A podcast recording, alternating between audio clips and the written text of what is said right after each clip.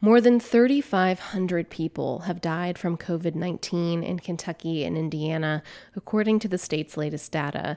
But these deaths are more than numbers. These are people's siblings, significant others, friends, parents, grandparents. Today, we learn about a man in Kenton County, Kentucky, who died from the virus in April. His name was Lawrence Keene, and his daughter, Katie Keene Churchman, shares this remembrance of him.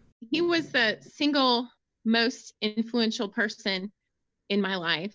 He was gentle, he was very humble, extremely patient. he was so patient that when he decided that he wanted to marry my mother, he waited seven years and asked her two times. She always was very independent and still is. And she remembers him saying, Bonnie, I don't want your independence. I just want you. And he waited and he waited and he didn't give up. He loved to dance. He loved to dance. And his favorite band was the Beatles.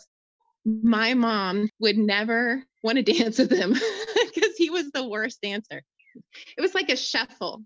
He shuffled a lot, kind of, but he did not care. and I love that. So I, I always danced with him.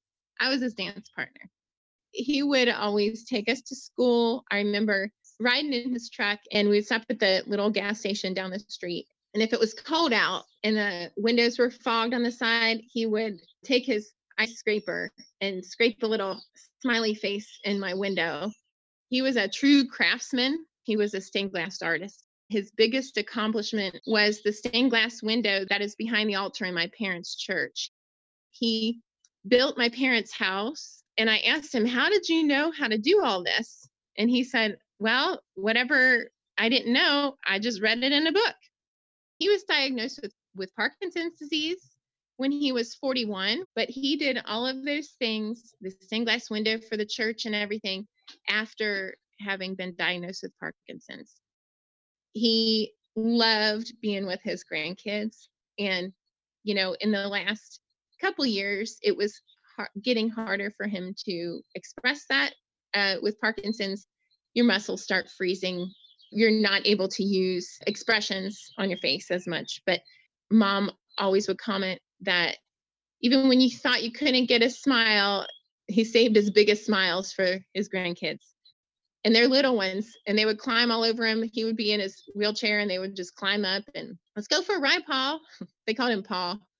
We felt fortunate to be able to see him when he was in the hospital with COVID 19 because he was in hospice and he had it was like a patio home kind of setup where we could sit on the other side of the glass door and we could at least see him.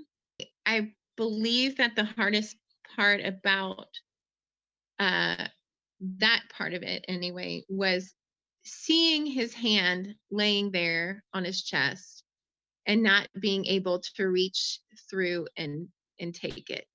And seeing his head and wanting to brush his hair you know over to the side and not being able to do that that was really hard.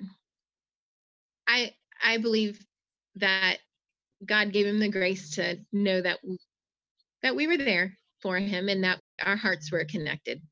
I will say that i want to be like my dad when I grow up. I I only wish I could be like him as a parent and as a person.